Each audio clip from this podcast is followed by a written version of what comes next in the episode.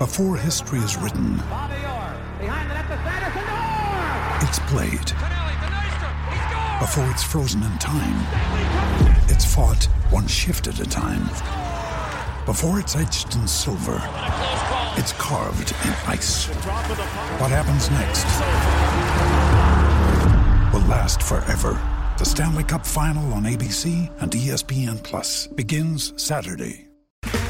Okay, round two. Name something that's not boring. A laundry? Ooh, a book club. Computer solitaire, huh?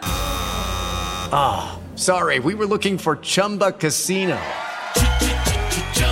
That's right. ChumbaCasino.com has over 100 casino style games. Join today and play for free for your chance to redeem some serious prizes. ChumbaCasino.com. No purchase necessary. Full prohibited by law. 18 plus terms and conditions apply. See website for details.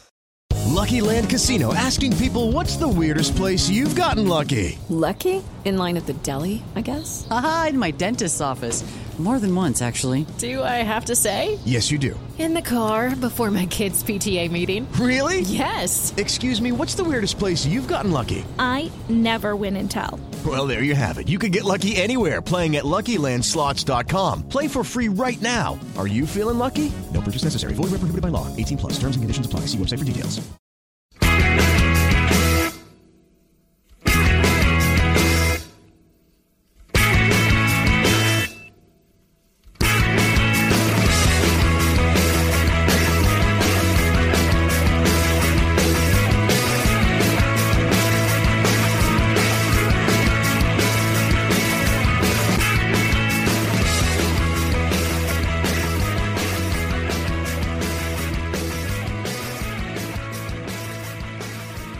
And welcome to the latest Terrace Scottish Football podcast. I am joined by Bradley Halsman, Director of InMotion Sports Agency. How's it going, Bradley?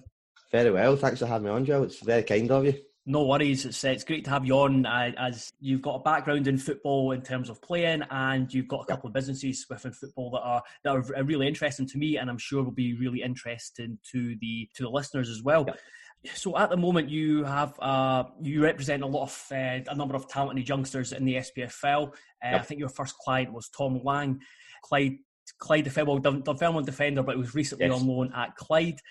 Uh, but before that, you count Aberdeen, Motherwell, and Partick Thistle uh, amongst clubs you used to play for. Could you tell us yep. about about your football career? Totally. Well, when I grew up, I signed pro youth forms with Aberdeen. Um, my big brother went full time. And when I turned 15, went to Motherwell, went full time with Motherwell.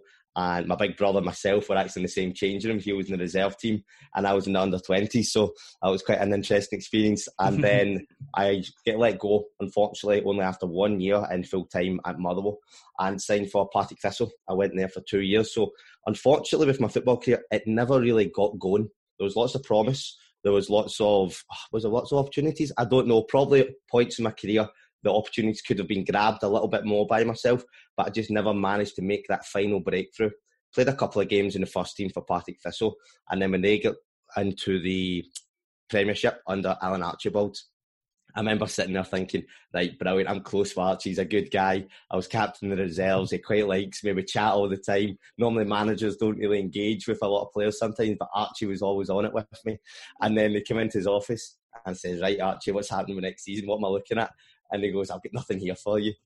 And I thought, oh no, I was not well, was expecting. I don't know, probably 50-50, but I thought Archie would have done me a turn. And then from there, I just thought, no, that that's enough for me. Like I can't keep fighting for one year contracts here and there. My agent managed to get me a couple of trials at some different clubs, and I just wasn't interested. At that point, I just thought, I, I don't want somebody else to determine the rest of my career, no matter what it is. I need to take things into my own hand. I've always been interested in business whilst I was playing football, I wasn't on the best of money at Partick Thistle. I was only on one year contract, so I had to have different revenue streams coming in to, to support a lifestyle that I'd like to live. Um, so when I decided to leave, I knew I was going to step into setting up my my own couple of businesses, which also we can we can dive into whenever you like. Because you, you see a lot of uh, a lot of players will just kind of uh, scrap and do everything they can to, yeah. to stay in the game. Was it just I've just a bad experience? Was it just a bad experience at Partick Thistle that just, just... No, well, I'll be honest with you. Partick Thistle was actually great, and Motherwell I actually never really enjoyed going into Motherwell. I, I didn't enjoy the experience sometimes of uh, just just stepped out of school. I wasn't a big fan of. Uh, the head of youth was it was a, a, great coach, but I never seen really eye to eye mm. with a couple of the staff members and stuff like that, which was unfortunate. Um, and then when I get let go just after a year, Partick Thistle was a, a great experience. It just never really made that breakthrough. So it's on myself. I can't blame anybody else other than myself, unfortunately. Um, but I've seen the the great side of football where boys that I've played with have went on to have amazing careers. But I've also seen the ninety percent of the boys I've played with are now scaffolders or stacking shelves somewhere like and they were talented talented boys that mm. dedicated their lives to it so i just at the end of my contract decided I, I need to take this into my own hands now i can't allow myself to be derailed in any way. So, um, I, amazing experiences within football. I met some amazing people, but I was the, the best decision I've ever made was stepping away from it. Interesting, interesting, because it seemed from pretty early on you had your head switched on in terms of making that transition from footballer to career after football, even though you were just kind of uh, breaking through at Partick Thistle and so on. What was your first step into in, into business? Am I right in it? I was looking at kind of analysis of youth games. It was well. My first step was actually coaching. Okay. Um, where what was happening was somebody just asked me if I could take the child for a one-to-one session, and I says that's absolutely no fine. And this must have been about eight years ago. What would have been then? I'd have been 18, 19, probably at Partick Thistle at this point. Mm-hmm. And I says that's fine. That one child then turned into a second child, a third child, and it just spiraled into like I was taking 20 sessions a week, which was excellent. Um, and you've got to remember, at that point, I was only on maybe 120 quid a week at Partick Thistle, and I was making 400 to 500 pound a week in one to ones. So when I get let go, I thought that I'm not too bothered because I've got a financial thing here that I can maybe spiral into a, a good wee business for myself. Um, whereas oh, I noticed at the end of my contract at Partick Thistle, um, my agent done everything he could to try and sort some stuff out. But it was a case of me turning around to my agent and saying, I've not got anything anymore. Like, what do we do? And it's dead reactive. Instead of them knowing like what my stats are, we've got a CV, we've got video footage, we've got a catalogue of uh, material for this young boy. If he gets released, we can now give him this information and we can go to all these different clubs. So I set up a business with two of my friends and it was called League Leading Development and Analysis. And that was the aim of it was when people step away from their contracts, we've worked with them all year round to deliver a high quality CV, video footage, analysis on their game to help them improve, and then stats at the end of the year that can help sell them to the clubs like minutes that they've scored per game, all these different aspects. Um, so that's what was my first business that I stepped into. Was that around kind of 2012, yeah, 2013 many, around? Many yeah. years ago now. So that, that would have been, I don't know the specific dates, but it would have been around the time or before kind of Wyscout, uh, certainly be, before Wyscout came popular and like Scout yep. 7, these these kind of machinations that are kind of really totally. useful to clubs now.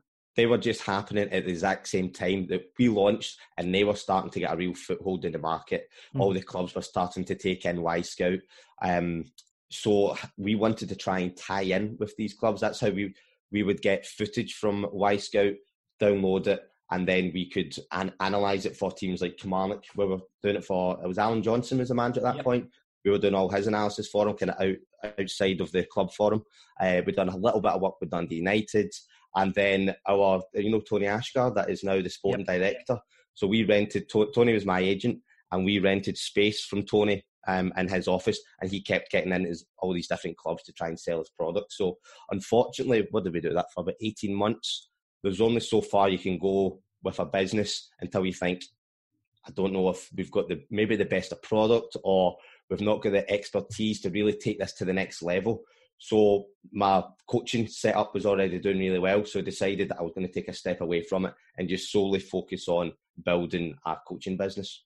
So moving on to your coaching business, it's uh, yep. one-to-one coaching. Is that, that that's right, isn't it? One-to-one sports coaching. Yep. One-to-one sports coaching. What is it that you uh, is it you do? Is it just to kind of um, young players, just giving them kind of bespoke coaching to to benefit them uh, personally? So the idea was that a young kid, uh, maybe playing for say a boys' club like St Cadoc's, eight years old, he's getting training from his parents two or three nights a week, or maybe even once a week, he's playing a game on a Saturday. If we can give him the opportunity to train with a professional footballer for, say, it's £25 is what they charge for a one to one session, we can now allow this footballer that was on maybe the same wage I was on at 18, 19 years old to now have a second revenue stream and do one to one coaching with all these different children, all in the same position. It gives the child a role model to look up to, somebody that might be playing at Dumbarton every single week, playing part time football. And it gives the professional footballer a second revenue stream. Mm-hmm.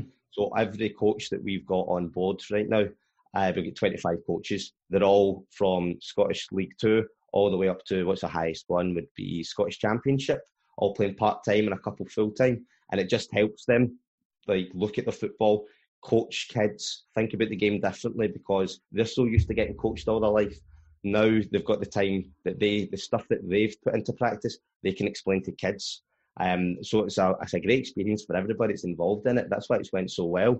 Normally, when you're looking at the one-to-one training, it can be a lot of just one-man bands and maybe just community coaches. Where we've got a setup of all professional footballers training with bespoke uh, tailored exercises for certain individuals of all ages and all abilities. We get kids all the way. Our first ever kid was three years old. They, oh. came, they came in, and which was a, it was a funny story. We got an email, and they're still a customer today. We um we got on really well with the dads, and the boys is an, an outstanding footballer. He plays for Celtic and Rangers. He's only eight years old, and the both clubs are kind of fighting over him. Um, but at three years old, his dad messes in, and he goes, "I've seen your stuff online. It looks amazing we would love for my boy to come in. He's only three years old though. Can can he come in for a couple of sessions?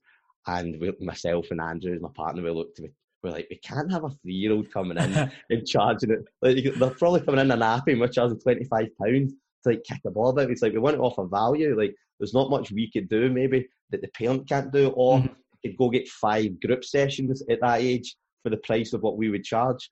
And the dad was it. No, no, we'll come in. We'll take a break every 15 minutes.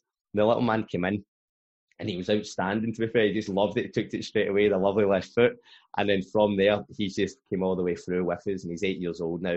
He does a couple of sessions a week, and then we get kids all the way from 21 years old to 30 years old that come through, and uh, it, we're open to everybody. We don't uh, just specialise on like advanced footballers. Anybody that wants to come in, get fitter, get better, we work hard with them. Yeah, because I, I was, looking at the ins- I've been looking at the Instagram this week, yep. and they just like the drills, they just just look fun because I've I, I remember football training used to be quite mundane, and because you were uh, all in a group, then you, you know there was that aspect of you're standing around for a lot of time, and there wasn't that much contact with the ball that yes. um, coaches and managers really wanted to have.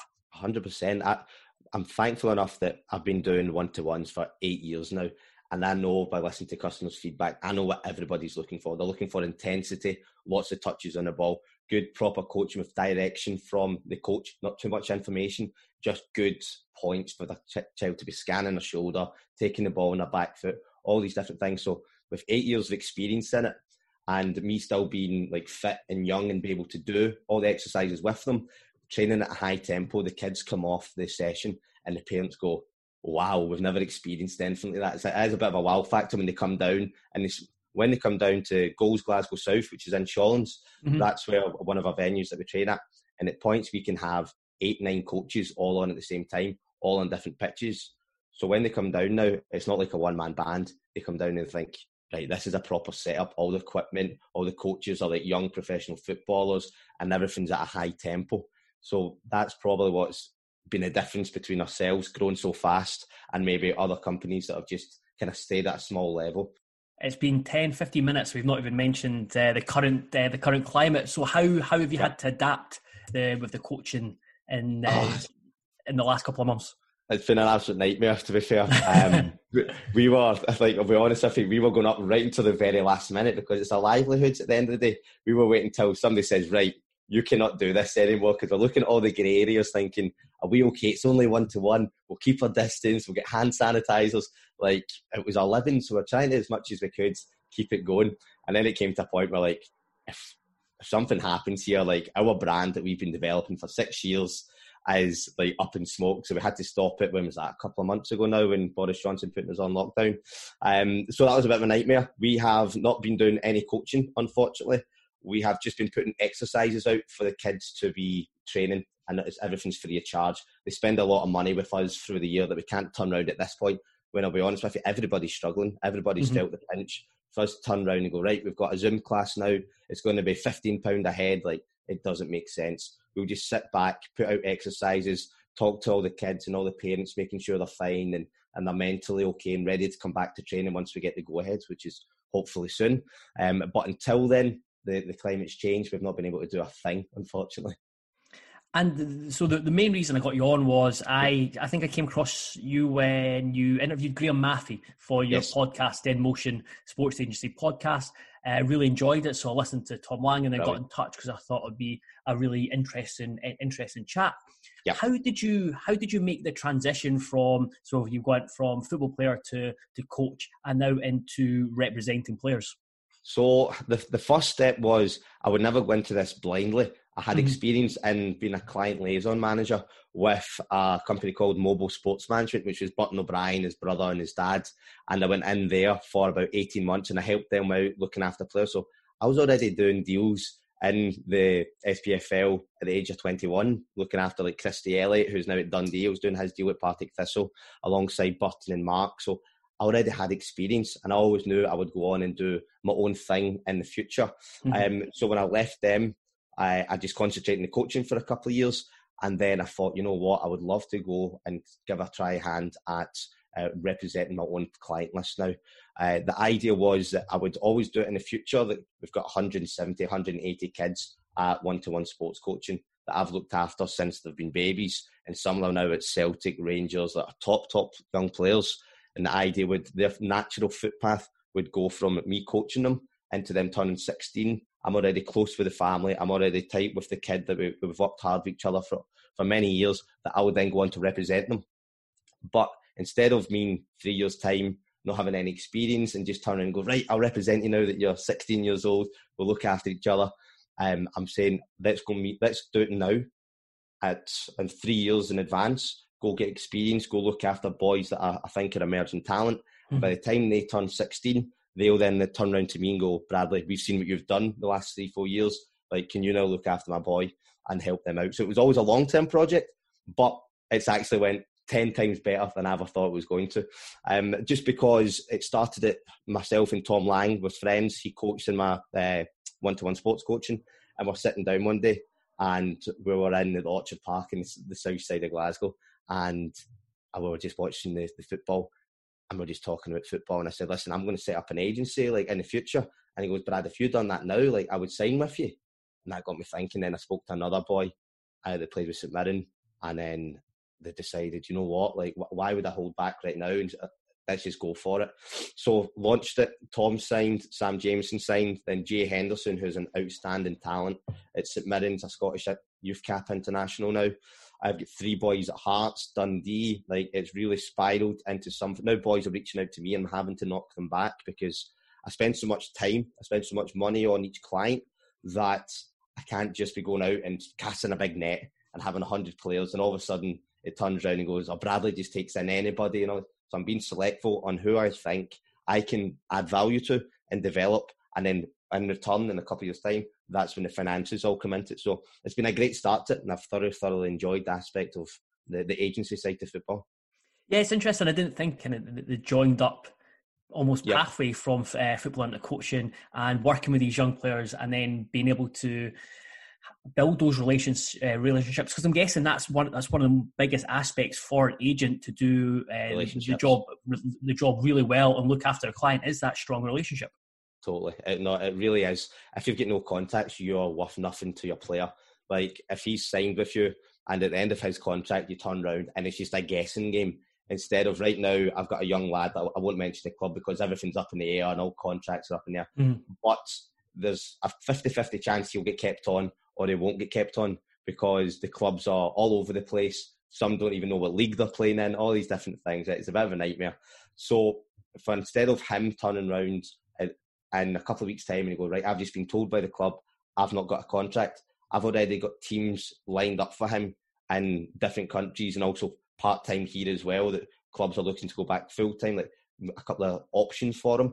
Um, and that's just through relationships and, and, and understanding the market at the moment as well. contacts are everything in football. That's a, another reason that I actually started the podcast. The podcast is obviously to try and build a personal brand mm-hmm. and show people like the kind of. There's only so much personality and character you can put out in a photo. Sometimes the people need to hear you and understand what the, the kind of the aspect of football, how you, you engage in the game, and how you look after your clients. So if people hopefully listen to the podcast, they'll hopefully see that. But the main reason was I'm not trying to go into clubs and be a hard sell and go, right, I've got this player, that player, like, let's do a deal. If I can then open up doors for a podcast, I've never met Graeme Mathie before, mm-hmm. but Graeme Mathie's the decision maker at Hibs. So for me to reach out to Graeme and say, I've, I really enjoy listening to people like yourself and the role that you play within the Hibs, which I think is such a fascinating role, being in charge of transfers and, and contract negotiation. Like, I absolutely love it. So for me to reach out to him and say, let, let, can I hear your story? Can we get a chat? I can then spend 15 minutes before the podcast getting a chat about football, like the aspects of my players, his players. We do a podcast, we build a relationship. And then at the end of it, there's another 15 minutes where we say, right, that was excellent. I'll send this over to you. And then we're texting back and forth.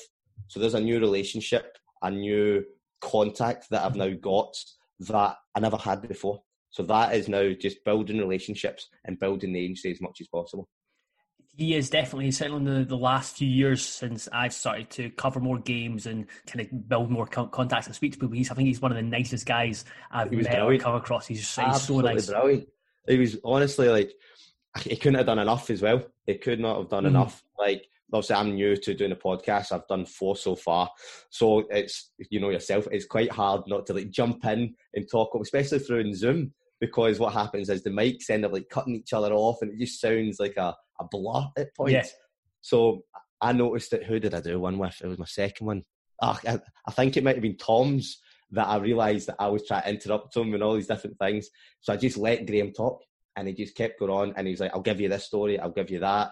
And he was just being dead honest. And at the end, I thought, you know what? He was spot on there.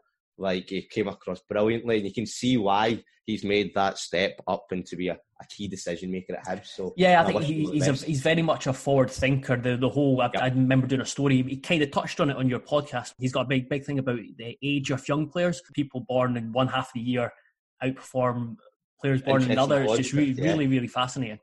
A hundred percent. How has I'm going to come back to the the current climate with uh, yeah. the uncertainty over player contracts, you, you mentioned that you, clubs don't know what uh, division they're going to be playing in. But before I come to that, how has your how has your own experience shaped what you do in with with your agency? That's a great question. I tell you what, I'm the agent that I wish I had when I was younger. So the the agents I had were all brilliant, but it was once I've done a contract, like that's when they were there for me. Instead of that every couple of weeks having information about my career, what's going on, what's going on within the club. Like the boys that I represent right now, I know everything about them.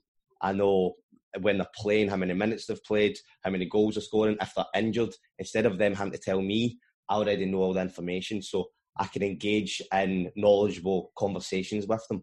Um, and I care because I've got it all to prove.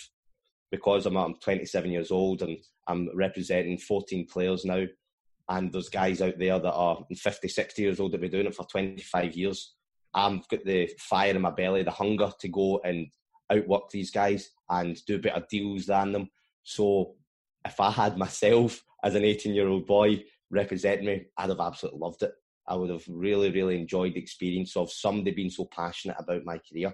Um, and even myself, where I only signed one year contracts and that was just an absolute farce because there was no security. Six months later, you're thinking, oh, like where is my next step here? Like it was never at any point in my career did I feel secure and felt as though I could like develop as much as possible. So I'm constantly fighting for longer term contracts for the players that I represent. The boys that I'm actually currently looking after at the moment, I've only got two players that are out of contract this summer. The rest are all signed up for next year which is great. Mm-hmm. Whereas other agencies will be thinking right now, we've got 30 boys out of contract right now. What we're going to do? We're going to have to get them different jobs. Like everything will be a mess for them. I've got two boys, and I've already got situations sorted for them already. That if things go wrong at their club, that I can already have organisations taking them in. So I would say my experience as a player has definitely shaped my personality and character as a, an intermediary these days. So do you think if you back going back to your Partick Thistle days, had an Yep. agent who was more kind of was more on top of you, was really focused on what, what you do, and was really wanting the best. for you. Do you think he uh, that they might have been able to direct you to stay within the professional game? Um, well, I'll be honest with you. Tony did. Like Tony was brilliant. He Mm. tried to keep me in his professional group. I remember him phoning me one night, and he like I got on really well with him, and he absolutely slaughtered me because I was meant to go to Dumbarton for like a trial, and I went in and I done absolutely brilliant. And one of my pals was already there, and I was like, "How much are you on here?" And he told me how much he was on, and I, was, I was like, "Mate, I can't be on that. Like, I'll be on something like this." And he goes, "Brad, you're like 20 years old. You'll be on the same as me." And I thought, I'm not signing here then, like, no chance. So the next time Tony said, I'll set that up for you, you should be going in and play. So I had already had in my head that I was going to go away and set up this analysis business. Mhm. So Tony said, like, what, what are you up to? Like, you, you've got to play football, you're too young, you're too good a player.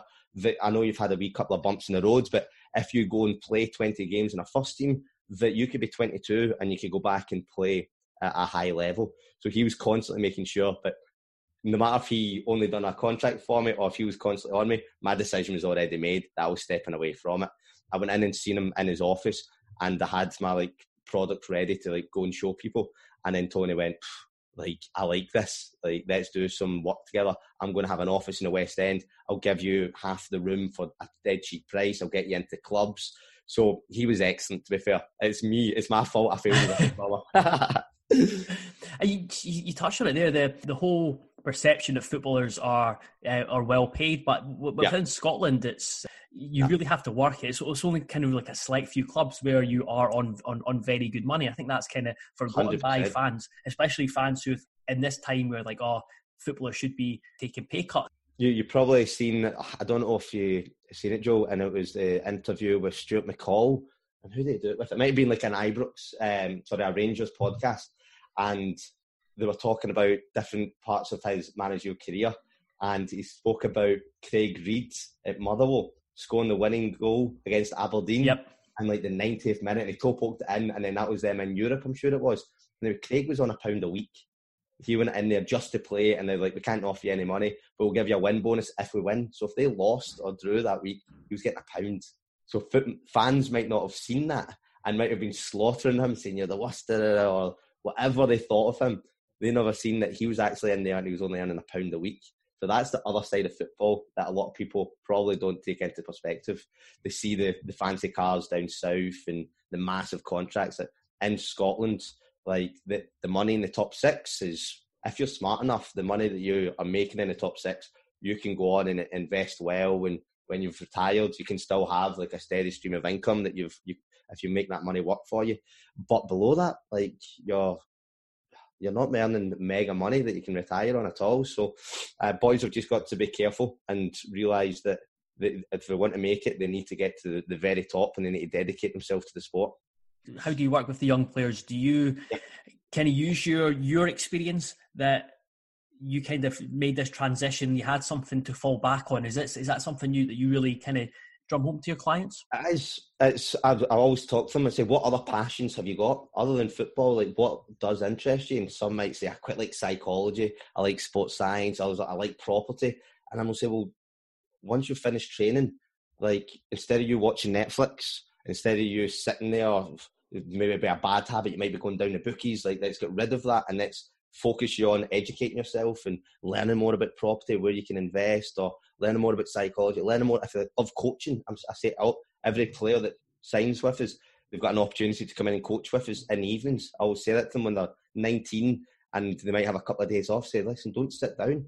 Like, come in and do a couple of hours coaching with us and, and keep yourself active. So that's I, I want them to be laser focused on the football and not have any distractions, but also have the understanding that they need to have passions in life and not just think if football goes wrong, then I can't do anything. Like that's me finished. And you've seen boys go into deep depressions that have stepped away from football, which is really sad to see.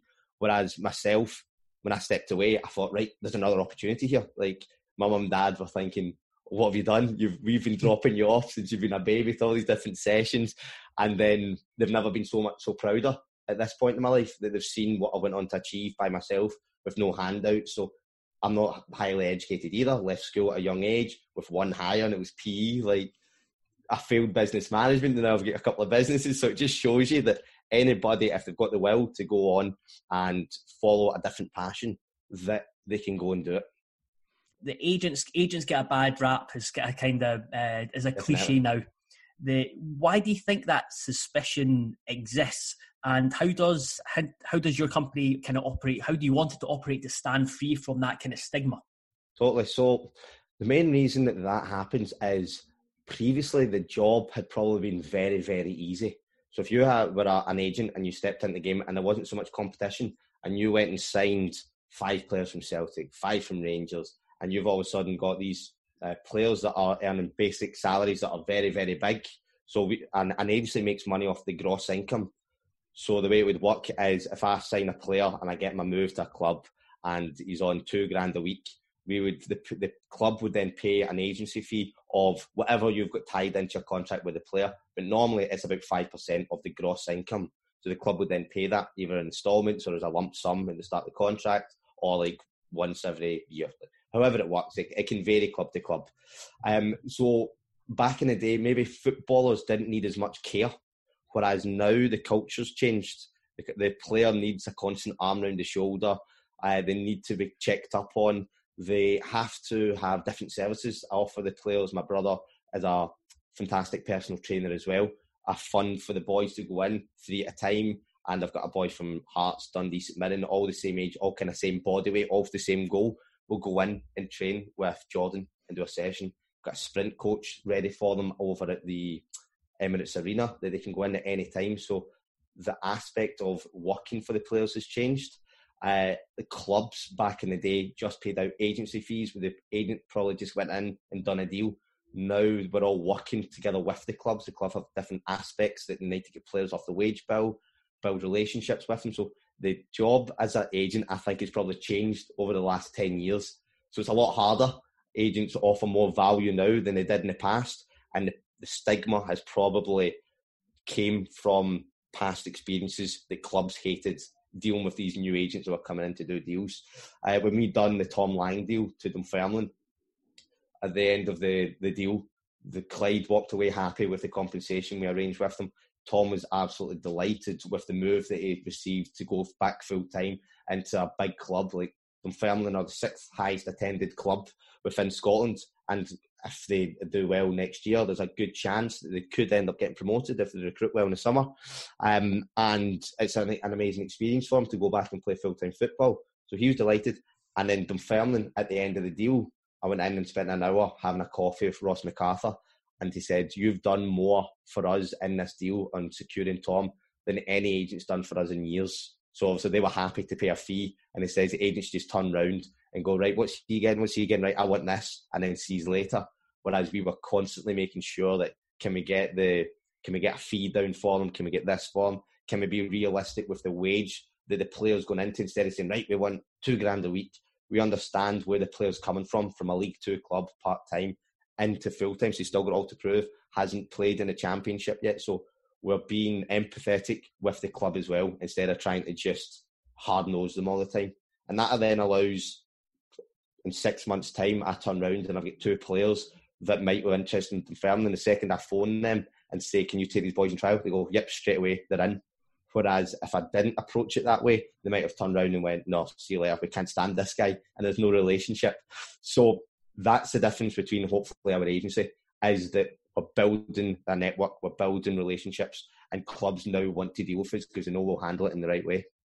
So yeah, it's, it's really interesting. You talk about that relationship with Dunfermline, the work you put yep. in, because again, it's it's something that fans maybe don't don't get. They don't get that peek behind the curtain in terms yep. of what happens with what happens during transfers, what agents do for their players. So could you kind of examples or kind of talk through of how how you do work with clients and what kind of happens when a transfer or new contract is, is signed? Yeah, so I can just run you through like Tom's deal at Dunfermline, where at the end of his contract, we had a number of clubs interested, but because Tom is under 23 and he's trained and played with Clyde for it was 18 months, Clyde are then due compensation, and it's what as a development fee for training him instead of him just going away for nothing. their due money. But at that point, we were getting quoted like high numbers, like we want this number for them, and it was almost like a transfer fee. Whereas yeah. you can't actually you can't make the number up because it's a training fee. So how much money it costs you to train, travel, all these different things have to get broken down, and how long he's been there, how much he's earned, and then you come to a number. It's like instead of saying right, we want this, it doesn't make sense. It has to actually be a calculated number that makes sense. How much it's cost you? So Clyde will turn around and go to Tom, right? We want this for you, and then we go, well, nobody's ever going to pay that. So we now have to work with Dunfermline, tell them how much they want, and Dunfermline go, well, we're not going to do that. And it's my job to then get from Clyde to that number to Dunfermline saying that they're not paying it to eventually come together and mediate the a deal that's creative and everybody walks away happy with. Um, so the way that would structure would then instead of a big lump sum, Clyde receive a fee up front, a fee over Tom's two-year contract, a sell-on fee, and then a pre-season game in July. Oh, hopefully it's on now. But everything happened. Just realised that I was like saying that. That's brilliant. Uh, a pre-season game in July 2020 that Clyde will receive all gate receipts. So in the end, it ends up a lot of money, but Dunfermline don't have to pay it up front. So it's it's my job to come up with that and make sure everybody's happy and keep selling instead of Dunfermline looking at other options. I need to keep them interested and keep telling them how good Tom is, how well he's going to go and fit in. Unfortunately, he had to go back out loan to like go in this year, but he's only 22, 23, so it, it, it will break through and he'll get his opportunity. But it's my job to make sure that when Tom goes away on holiday, so he went to Florida for two weeks, and I promised him that when he returns, that he'll get his move. So when he returned, like on the day that he came back from Florida, we went to Dunfermline to go and sign the contract. Whereas he was he left to go on a holiday almost in tears, thinking he wasn't going to go anywhere because the fee was too high. So that's the job of an agent is to make sure that the player doesn't get bullied as a young lad that might not know any better and realizing that everything's negotiable. Everything we can work together on. Clubs aren't going to stand in the way. Like Clyde were amazing. They wanted the best for Clyde, which is totally understandable because mm-hmm. they've developed the player. They've went in and done well. They've now get promoted. So they want money for what they've done with the player, but they also understand that they can't stand in the way of a young boy that has to take the next step in his career. So you need to keep them happy, but also be realistic that you have to get the fee down. You need to get the money down in order for the club, the buying club, to stay interested. Once that's completed and you've managed to secure a fee, then you deal with the buying club on personal terms of the contract of the player. And by that point, we'd already already had an idea of what Dunfermline were going to offer, and it was already the number that we were hoping that Tom was going to get going back mm-hmm. full time. And then it's just my job to make sure that he's got a lengthy contract that he's secured, that the club's also secured as well. You don't want in a year's time that the club, hopefully everything's okay with the current climate, the club turn around and go, we can't afford the wages, we need to get rid of him. Like it's a healthy club that he's going to. There's a pathway into the first team.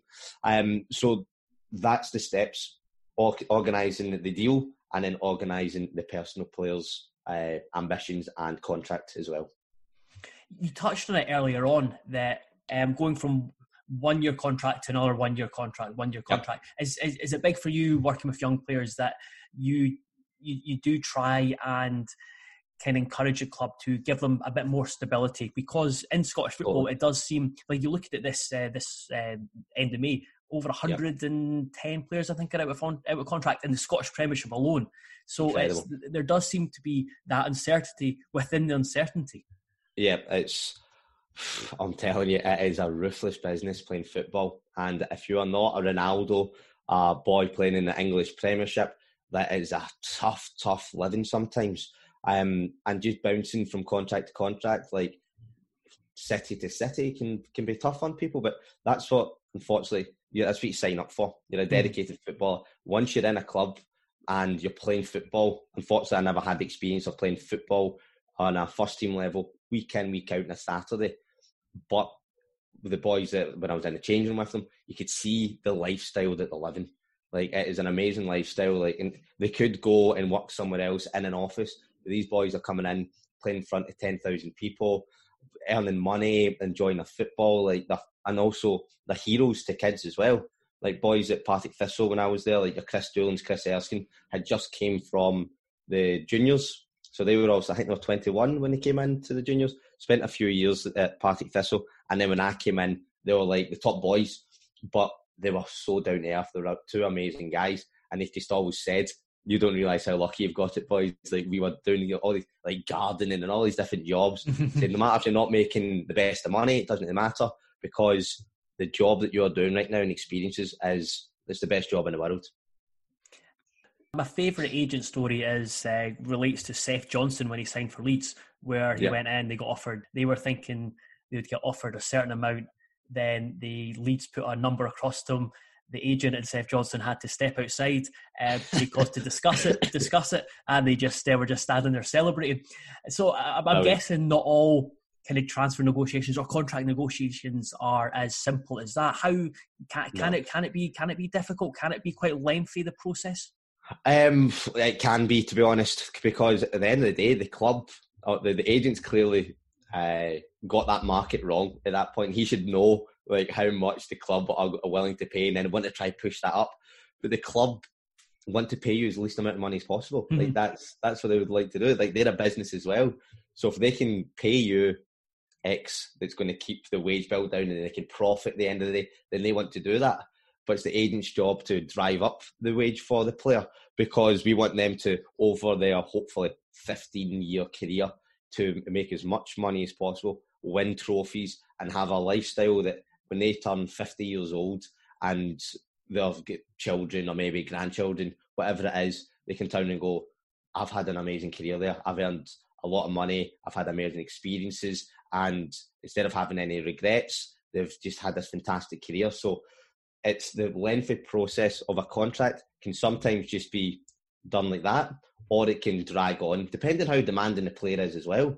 Like the player might be unrealistic, and he's like, "Oh, I've heard he's on this," and then you realise, well, that's it. Could be Kevin Nisbet that scored everything, every one and two, every uh, every for the last three years, whatever it is, and you're trying to you're going into that squad, and you're trying to compare what they might be getting, but you're going in as backup, whatever it is you've just got to be realistic on the club's structure, the club's wage brackets with different ages and stuff. You said about Tom when he went to Dunfermline, you had a kind of rough idea of what Dunfermline were going to offer. How how did you know that? How did you come up with that figure? Was it just was it just basically speaking of, with contacts and initial is, conversations?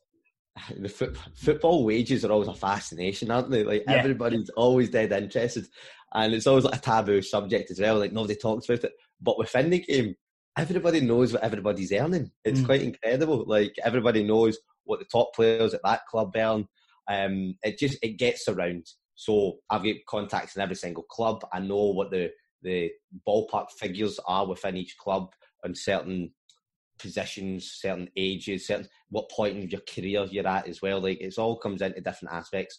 You can't just have a 19 year old boy unless you're a, unless you're David Turnbull and you are a standout performer and Celtic could come in with three million, you can demand big money. But in youth, youth level contracts, it's it can be hard to negotiate. As like Graeme Mathie said the other day, they don't negotiate on youth player contracts. It's if you're 16, you get this. If you're 17, you get that. If you're 18, you get this. And then once you went into, you made that transition, and you've actually started to get a foothold in the game. Then they'll discuss uh, like your bonuses and your if you've made 20 appearances, you'll then get a new contract, all these different things. Uh, so that's where an agent's got to realise as well that when young boys are getting contracts, you need to be realistic and realise that it's not about the money, it's about the development of the player at this point. And then once they get into first team, then you work with the player and you know you should know at that point what first team players are getting at that club. So I've grew up with captains of every club in Scotland through through playing with them. Um, so I know just speaking to them all what the wages are in all these different clubs, which helps. Instead of going in blind, you need to understand uh, the numbers because you get laughed out of the room as well. If, as an agent, if you go in and go, right, we want this, and they're like, how did you come up with that? Like, you have to understand the numbers in the game now we're approaching the summer transfer window.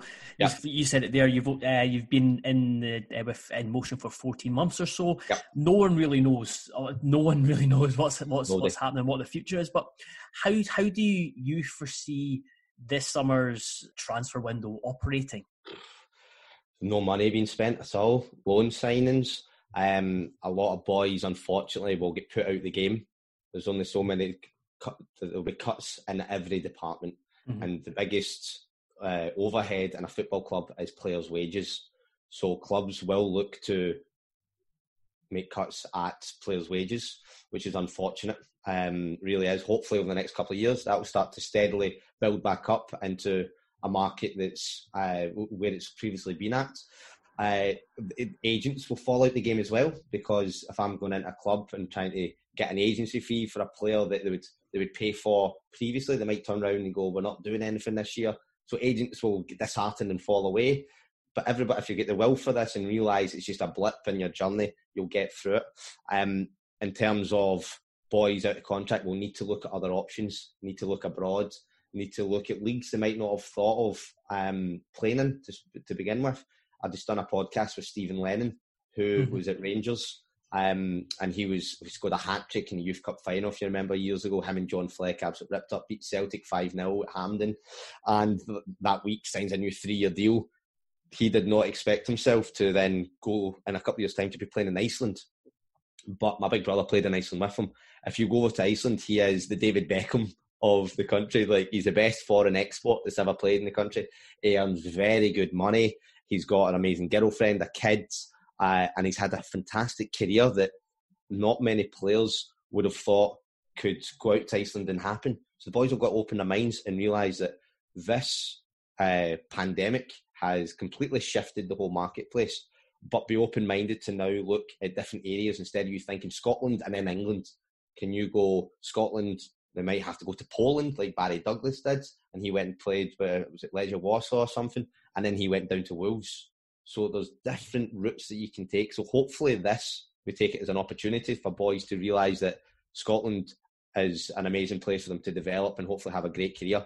But it's not the be all and end all. If it doesn't happen here, look at other options in the pathway of your career.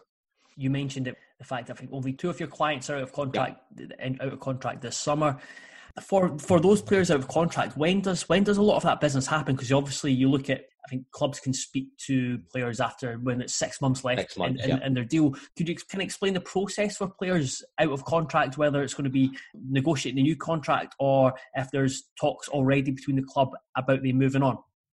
It varies club to club. So, for instance, I've got a young boy at Hearts that is getting let go at the end of his contract, and he plays for the under 18s and it's John Rankin that takes under 18s there. And he told me in, was it December, January?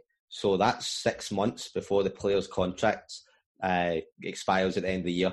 He sat the player down, and he also told myself that he's not quite uh, developed the way we'd like him to. He's a couple of injuries, there's boys ahead of him. There might be a better opportunity at another club. So that's amazing because Ranks has now given me six months to prepare for this young player, and the player also appreciates that as well. Whereas I've got boys right now who are in the same position, they're out of contract, so they can sign with other clubs, but the club haven't told them yet if they're getting a new deal, so we can't properly prepare. I'm talking to clubs and telling them, this boy's out of contract. Would you like to look at him? They're like, yes, definitely. And I'm saying, right, but it might not happen because he actually might get a new deal. So you're just keeping them all on their toes. It's frustrating. Mm-hmm. But clubs are now realizing, well, not now realizing, over the last few years, the recruitment department has just became you, you live and die by your transfer windows. Managers are now judged on transfer windows. If a manager goes in like Jack Ross at Hibs and he inherits a squad and the fans understand that he's inherited a squad that's not his and he wants to get players out, he's judged that in two years, uh, sorry, two transfer windows, the players that are out and the players in, now it's his squad, now he's getting judged. So the recruitment part of football has become so important. So therefore, clubs are taking a whole year to prepare and realizing in 12 months' time that the club, the players they've been analysing for a year, now they want to sign. So clubs can vary. There might be a deal pops up in their desk they think that's a player would like, and two weeks later they've done a deal. Or it could be six months, a year down the line, they've already been preparing, they've already had the analysis, the stats, They've got a short list of players in each position. If this one doesn't happen, then they'll look at the second and then third. So it does vary club to club, Joe. Uh, you've seen yesterday in the paper, the head of recruitment at Celtic says he's currently looking at 240 players across the world for Celtic. So there might be two positions he's trying to fill. He's currently looking at 240 players. So it is just a mammoth task of looking at all these different players, realizing the wages, how much you can get them for, what value they'll add, where they'll fit in your squad. Will they be better than what you've currently got? Because there's no point in signing somebody that's not going to better your squad. So the recruitment part of football is just something that completely fascinates me. And sticking with that, you, you mentioned recruitment team, and you, you talked about it with Graeme Mathie as well. That sporting directors are now a thing. They're they're becoming more popular within Scottish football after a, kind, yes. a bit of resistance. You've got analysis teams, recruitment teams. Is, is, that good for an agent? Do you think that you can now, rather than just having to kind of work that manager, you, you've got you've got a kind of actual team for recruitment? It's the key thing is having the relationship with the, the decision maker. Hmm. So if I'm only got one contact in the club, and it might be the you need to understand that every club's different. Every club is the manager yeah. makes the final say. At the end of the day, it's the manager that makes the final say. But the key decision maker in the club is will be the sporting director, the director of football, chief executive. If I've got a relationship with the chief scout, the chief scout's an old guy that's been there for twenty years, and they've he hasn't got a real pull on the club at all. It's just focusing on the manager, director of football. There's no point in me working with that scout for six months if he goes into the meeting with the player, uh, sorry, the meeting with the rest of the staff, and he's not got the respect or the pull on the manager and the chief executive. And he goes straight to the decision maker instead of cutting out all the nonsense. So that can be difficult because there's so many people. The chief executives want to try and just simplify their job as much as possible, simplify the manager's job. And so he just wants to if you can focus through the scout and then on to chief executive, that's what they want to do. But just having the relationships with the key decision makers, the the relationships they build with them is the most important thing. And the most important thing also is you need to have the players. Like I can't go in and have boys that are playing part time football and try and sell them to Celtic. Like you need the top talent. It's recruitment is everything for an agency as well. If you don't have the talent, if you don't physically represent them, have their names signed in a dotted line, and have the authority to go and work for the, on their behalf, then you're useless to them as well. You get no product for them. So, how do you choose which players to represent? So, I've got a couple of scouts that work for me as well. So I, am not just a one man band. I've got a couple of scouts that will feed reports into me. They cover under 20s games. Uh, sorry, under 18s. I always call it under 20s. That's what I played in. under 18 games, and then your fixtures as well. Uh, for instance, we get Alex Bannon who played at, plays at Queens Park, and I went and watched my boy Jay Henderson uh, play against Queens Park, and we Jay's excellent as he always is. And I've seen this boy in the middle of the park. I, thought, I really like him. Like that's big, tall boy, six foot two, 16 years old, and he was dominating the whole match. But I didn't know anything about him. I didn't. You can't approach these young boys on Instagram stuff because that's. Like approaching a minor and stuff like it's just a no go area. You mm-hmm. can't be doing that as an agent because then become the agent that has got the bad rep that we just spoke about years ago. Like we're trying to do it differently. So you then need a relationship with the parent and to be able to get in contact with the parent and then discuss things. So my, through my one-to-one company, a parent said to me, "I've got a young boy that plays at Queens Park that you might be interested in. He's, I've grew up with his dad." And I went, "What's his name?" And he goes, "Alex Bannon." I was like, "I don't know if I know him. I went, what number is he though?" Because I remember a player. He was number six, and I was like, "If that's number six, I was like, I want to speak to his dad."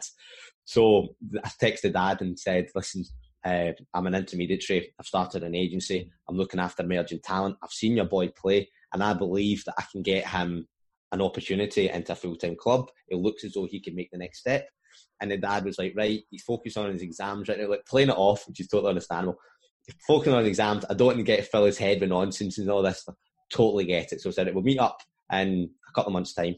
And then a couple of months came about and they were palming off the meetings. I said, that's fine. Like, don't worry about it. We can sort out later, but make sure you just come in and chat to me. That's all I'm looking for. No pressures.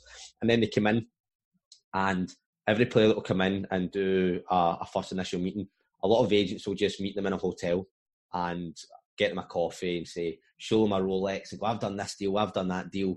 I look after this player. Like, you should come sign with me. And the boys will be like, oh, that's unbelievable. Sign up. Can I get a pair of Predis? Like, that's, it's not the way it should be working. No matter if you're representing Gareth Bale, that's no good for my career.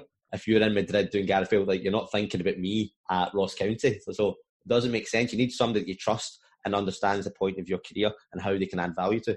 So the boys will come in and with their parents, and when they come in, I've got an office in the town, and they'll get looked after, teas, coffees, they'll sit down, and then I'll do a presentation on that player, a bespoke presentation on where he is right now, where I would like to get him to, and the steps that are going to get taken in place in order to get him to changing his body weight, changing this, his style of play, not coaching him. Like that's not my job is to coach him. He's got enough of that from his coaches at his team. And then his dad is also a coach as well. That always happens when you get in the car. Your dad is your coach as well, which is understandable because they've known you for so long.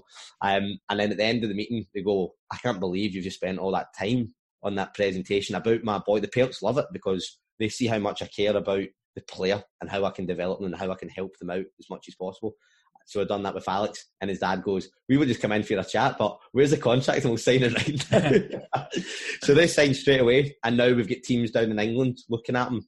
Uh, we've got some big clubs that are at the end of his contract are looking to bring him down on trial and stuff. So that's the role of an agent is to show these players because he in the meeting, young Alex is a, a, fantastic young lad, and a lot of boys have had a contract where I said to the player, "Right, can you sign? 18 years old, can you sign this?"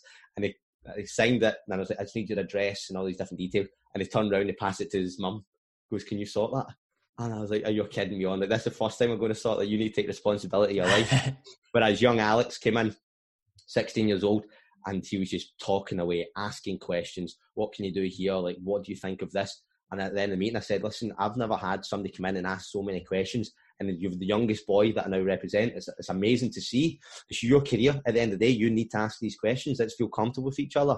And then at 16 years old, he'll have the opportunity to go and play full time football. He, at the point, asked the question of all these boys, like Reagan Thompson just went to Simon Newcastle. He's like, I think I can make the step, but I don't know if anybody's watching me. And like, nobody tells me anything. I just go and I play. So it's my job to go get him that information. And at that mm. point, and then within a couple of weeks, I've texted dad and say, just to let you know, don't fill Alex's head with rubbish, but Celtic are watching him, Brighton are watching him, and Wolves are watching him. So let him keep performing, let him keep doing his thing because he'll get there in the end. So that's the that's an amazing part of my job as well. It's that's a a real what job satisfaction is for me to now I'll get the information to that young boy that yes, you're doing great, like well done, keep it going. Let's go make sure that you don't get complacent and you get the move that you're looking for. Whereas he never had that opportunity in the first place. He didn't know if anything was going on. So um, a, a job satisfaction is a, a key role to what I'm doing right now. I love it really do seem like you really want to build that relationship with the player, which is which yeah. again is, is is magnificent. It's really really key a lot of fans again that perception of agents oh what did what do they do other than around transfer window so how how often do you touch base with your players what's your role when the, the season's underway and there's not really any kind of contract negotiations or uh, transfer moves happening so uh, again I'll keep I keep saying this varies varies but hmm. at the moment I'm on top of them because it's a lockdown I don't want yep. them sitting on their Xboxes, not doing any runs. So I'm making sure, listen, if you've got a program to follow, boys, like make sure you're staying on top of it. Also, they're used to training every day. They're used to having that objective each day. Hopefully, mentally, they've not been like, oh, I'm feeling down about myself. I've not got a contract at the end of the year. All these different things start playing in their head. I've not seen my girlfriend in six weeks and I feel down. So I'm just making sure that I'm motivating them and keep on top of them. And then over the course of the year, the agency role does change. During the summer, you're looking to get new contracts for your boys. If your boy has done amazing, you want to, and he's ready for the next step, then you want to try and sell him to a club and get him a move. If the, the games are on, everybody's under contract, then it's more about recruitment. It's about if there's any players that come to the end of their representation contracts, that there's an option that they would like to come and sit down with us and get a chat. Any players that we're scouting, we go and look at and make sure that we're the, the option that they would like to go and sign with. And then for the player front, it's we might go and have a wee chat with them, at the start of the season, young Jay Henderson came in, and you know, like Jay is he's a, he's a golden golden player. Yeah, I think he can go right to the very top. His dad played with uh, all these different clubs, with Stranraer, Ross County. played hundreds and hundreds of games, so he comes from a good family that the dad understands, and he's also the the Hurlford manager, so a good footballing oh, yeah. family. So he gets it. Um, the young Jay has got everything that his dad Hendo never had. His dad was like getting sent off all the time, high temper, uh, middle of park, like a, a, real bruiser. But whereas Jay is an attacking midfielder, elegant on the ball, uh, really, really talented player. He's got a contract for next year. His next step um, sorry, at the start of the season, he came in. I said, "Well, how how did you get on? How are you enjoying it so far?" And he goes, oh, "I don't know if I'm I'm doing okay right now. I'm feeling a wee bit down."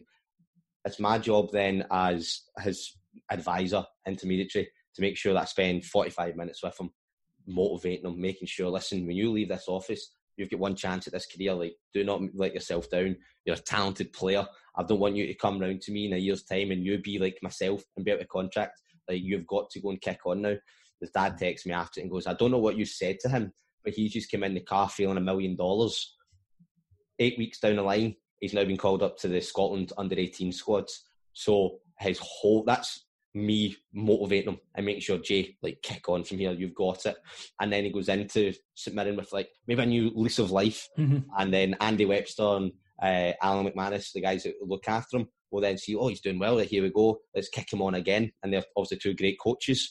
Uh, so that's where a roving agent also comes in. It's like almost can be a big brother or another a parent figure that helps them as much as possible through the career. And then it also just comes down to simple things where the boy's on 150 quid a week. A pair of boots is 200 pounds. Like there's more than a week's wages gone if the young lad wants a pair of boots like once every six months because they're playing on Astro and they keep getting dug up and they're falling a bit. So I would help them out there and I would get them a pair of boots and it goes a long way to helping these young lads out and personal trainers, sprinklers, whatever it might be, we'll make sure that we've got it sorted for them because I don't want those young boys at the end of their you can only sign a player for two years. At the end of the two years as an intermediary, if they turn around to me and go, Oh, you didn't do this for me and I think to myself, No, you're right, I never. I don't want that opportunity. I want them to turn and go, You've done absolutely everything. Like there's another representation contract. In ten years' time we go, see that representation contract, don't worry about it because we've been to each other's weddings, we're close, like doesn't matter. Like we've got a, a strong bond now. That is that is the key thing. Is hopefully one day there's no contracts involved and it's just everybody trusts each other. But you know what football's like. so that'll never happen. uh, I was going to say what the best aspect of being a football agent is, but then that would mean kind of finishing up on what the worst. I don't want to finish on a negative. So, yeah, what's, yeah, yeah. what's what's the most difficult aspect you found over the last fourteen months of working as an intermediary? Um, the most the most difficult. It's going to be keeping a hold of your players. That is going to be the hardest part. That nobody gets wowed away from you because somebody turns up in a Bentley and they've done a deal to Real Madrid and they now they want to sign your player. Or like Mino Raiola is always a big name that Lingard, Pogba, all these different players are signed to. If he turned up and approached one of my boys and they go, well, I'm with Bradley Halsman who played with Partick Thistle and all these So that's going to be the biggest thing is that and hopefully we grow a monster. Like that's what I want. I want the biggest agency. I want to be representing the best talent, and I'm sure we'll go and do it. It will take time, uh, but when it comes to that point, there's going to be uh, points across the road that I've developed a talent after four or five years. I've been looking after them, and then somebody tries to swoop in at the last minute and try to take them away from me. That's going to be a difficult part to take. Um, so it's never going to happen.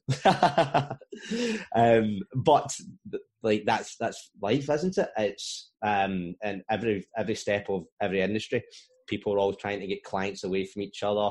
You're fighting over uh, whatever it might be, contracts and stuff, trying to beat people to contracts. So it's just it's dog eat dog. Unfortunately, it's it's a, a, competitive market, but as you've probably explained so far through the podcast, the amount of value we're offering these players is unrivaled. The amount of hard work, the amount of services, the the care, the attention. That's what a young a young athlete needs these days. Um, not somebody that's just going to come in and do their contract and then if they get let go, start ignoring their texts and stuff. Young one player that signed with us was with a big agent, and he at the end of his contract texts the agent and goes, "Listen, I might I've, they've offered me a new deal with my current club. Um, I'm enjoying it, but I've scored twenty. I've, I've scored a lot of goals this year. Can you look at other options for me and let's just see if we can get a bit of leverage?" The agent texts back, "What position are you playing these days, and how many goals did you score?" And the boy's Bloody like, hell. And, and this is a big agent. I would never, I wouldn't name names, but this is a big, big agent that looks after a lot of players. He's done a lot of big deals and will wow players away from him from stuff that might say he's done for other players. Mm. But that's, I think that's embarrassing. Then the player turns around and feels so small and be like, I've dedicated part of my. So when I was at the, the boy might have been at Rangers, you cared about me then, but now I'm at a different level. Uh, it's still a high level, scoring a lot of goals. Now you don't care at all. You can't even take two minutes to go on your laptop and type in my name and realise how many goals I've scored and how many minutes. It's basic stuff. So the player then turns to a friend of mine, player turned around and he goes, Can you believe that text? And I said, Well, how much are you looking for? Like, uh, what what number would you want to get in terms of a wage? And he goes, I'd be looking for that. So 24 hours later, I phoned him and says, I've got your club, I've got you the number you want to get. And he goes, You're kidding me on. And I says, No. And he goes, Well, the agent I'm with right now, I'm going to have to just tell him that I'm going to leave. So he texts him and he goes, Listen, Bradley's like took 24 hours out of his day to sort something for me, and you haven't even really got back to me. Didn't care what position I played. Um, I think I'm like I'm going to let Bradley look after myself. And the guy texts back, probably best for everybody. so I mean, that's somebody you've spent four five years with and built a relationship with that they don't care. Like they really don't care. So I'm trying to get that point across to people. No matter if they've got Gareth Bale, it doesn't help your career. You need somebody that's going to really understand the the one your personality. Everybody's different. The the the surrounding you're in, your family, the area you're from, what your ambitions are. The simple thing is I look after Sam Jamieson, who currently isn't playing at the moment. But Sam get let go from his contract at St. I got him out to, and Sam all the time said to me, "I want to go play abroad. I want to go play abroad." So when he get let go from St organised a trial from in Iceland. Sorry, not Iceland. It was Czech Republic through a friend of mine, Jan Lokaj. So Jan drove to Poland, so he had to fly. Jan drove to Poland, picked him up, and drove him all the way to the Czech Republic, and he went in on trial, and absolutely hated it. Absolutely hated it. Nobody was speaking any English. The manager was just kind of. It was not meant to play the first game, and they were playing in front of like ten thousand people, and the manager started him. And after wow. that, I know because I had to get like two different flights, ten hour flight. He wasn't meant to play. The manager started him, and I, he didn't have his best of games. Um, so a week later, he wanted to cut the trial early, which is fine. Got him home, and then I said, right, okay, I've got your trial in Iceland now. And he goes, Bradley, I'm going to be honest with you, I can't thank you enough for your work. But he's like, I am not interested in playing abroad anymore. I've realised that like, it's not a part of my career that I need to go do right now. I want to go get a job, and then I want to go play part time football, and then maybe I can work my way back the ladder. It's my role to understand that and not be hmm. pissed off that I've just spent money on flights and all these different things. That's fine. It's a gamble we're willing to take and support the player. Um, but it's now my now we're still close. I still look after him. He's not playing at the moment because he doesn't want to. He wants to go and just focus on a career, and then he'll go play part time football when the timing's right. It's not my job to now disregard him and not care about him. Still text him, still look after him. When he turns around and goes, "I want a part time football club," I'll sort it for him. And there's no money in that. Like I don't, I don't get anything for that. But I'll just make sure that I've got a duty to the person that I've promised certain things to that I'll follow up on that, and I'm I'm a hopefully a man of my word at the end of the day. To, to finish up on, yep. it, it, does seem everything you've said. You're really, really passionate about it. Is is that yep. kind of the, the, buzz of seeing your players doing well? Was that kind of just replaced the enjoyment you had when you played football? Totally. Uh, it's when I get let go by Partick Thistle. I was I 20, 21 years old at the time or something, and you're not playing anymore on a Saturday. You're seeing boys that you've grew up with on Sky Sports News. Team reports are like he stood out man of the match, and you're thinking, a couple of years ago I was ahead of that player. Now he's went on and played hundred senior games, and you're thinking yourself, like that's really pissed me off. Not pissed me off. I'm so happy for them because they've yeah. done amazing. And friends like I've never feel that way. Like I'm delighted for them. You think to yourself, like where where did that go wrong? I need my buzz again in a Saturday fortunately enough, like I've got the head that that's a, a, business. Business makes me buzz. Like I enjoy doing deals. I enjoy building things. I enjoy helping people. And footballs can fall away. And Saturday buzz might go out and getting steaming and going like doing things that they shouldn't have been doing as a young lad. Whereas now that I've started the agency, every Saturday that buzz is back. I'm making sure that the boys are playing. You're enjoying it. Even at maybe a Tuesday and they're playing a reserve game. That if they're doing well, I'm just the buzz is back, that you've got the hunger in your belly, that you want them to go live the career that you wish that you had. Yeah. Hopefully, I'm like that parent now that's living the, the career through their, da- their child. I'm living mine through the players, um, which is absolutely fine. Do you know what I mean? Like, I want them to go to the very, very top, um, and then I'll experience that with them. There'll be nothing better that this somebody walks out, captain in Scotland, and you're sitting there and think, I've looked after this player since he was 16. I remember sitting him in the office and we spoke about this 10 years ago that we were going on to go and achieve this for you. And we've done it. Somebody stepping out at English Premier League. Like that is where the buzz will be. Great, Will Bradley. Thanks very much yeah. for coming on the, on the podcast. It's been a fascinating insight. I'm sure all the listeners will, will love the insight into agency and how you kind of progressed your way through. And yeah. I think well, the big thing that comes across your your passion, your dedication to every single one of your clients as well. So thanks very much for taking your time to speak to us. Absolute pleasure. Thanks for having me on. No worries. Thank you, and good luck with uh, your coaching and your uh, and your agency and this uh, this transfer window coming up. Yeah, you said it. You said it. No, I appreciate you. It's it's interesting to actually take the time and, and, and talk about things that, that interest you, but it's just a day to day life of myself. So when you reach out and say, let's get a chat, like that's, that's humbling on my part as well that somebody actually enjoys the experience of talking about the agency game and building businesses. So I could talk about it all day long. So thanks for having us on, mate. No worries. And uh, listeners can uh, find you on Instagram and Twitter, yeah. InMotion Sports Agency. InMotion and, Sports Agency, and then the personal one is that I'm putting the podcast and all that out mm. is Bradley underscore InMotion. And the idea of that is to hopefully players and young, inspiring entrepreneurs can see that I've stepped away from the football game built businesses and, and offer them value. I've got messages coming in all the time from young 16, 17 year olds that want to go and become a football agent or they want to start the coaching stuff. So clearly they're seeing that I've done something and I can offer some value to them. So I'm pointing them in the right direction. Any advice they're needing, that I can help them out as much as possible. Perfect. And yeah, I would I would advise uh, advise people to go and check out your podcast because it's got very interesting guests and a, a different look into the world of football. Brilliant. I appreciate that. Thanks for the plug, mate. That's very kind of you. No worries.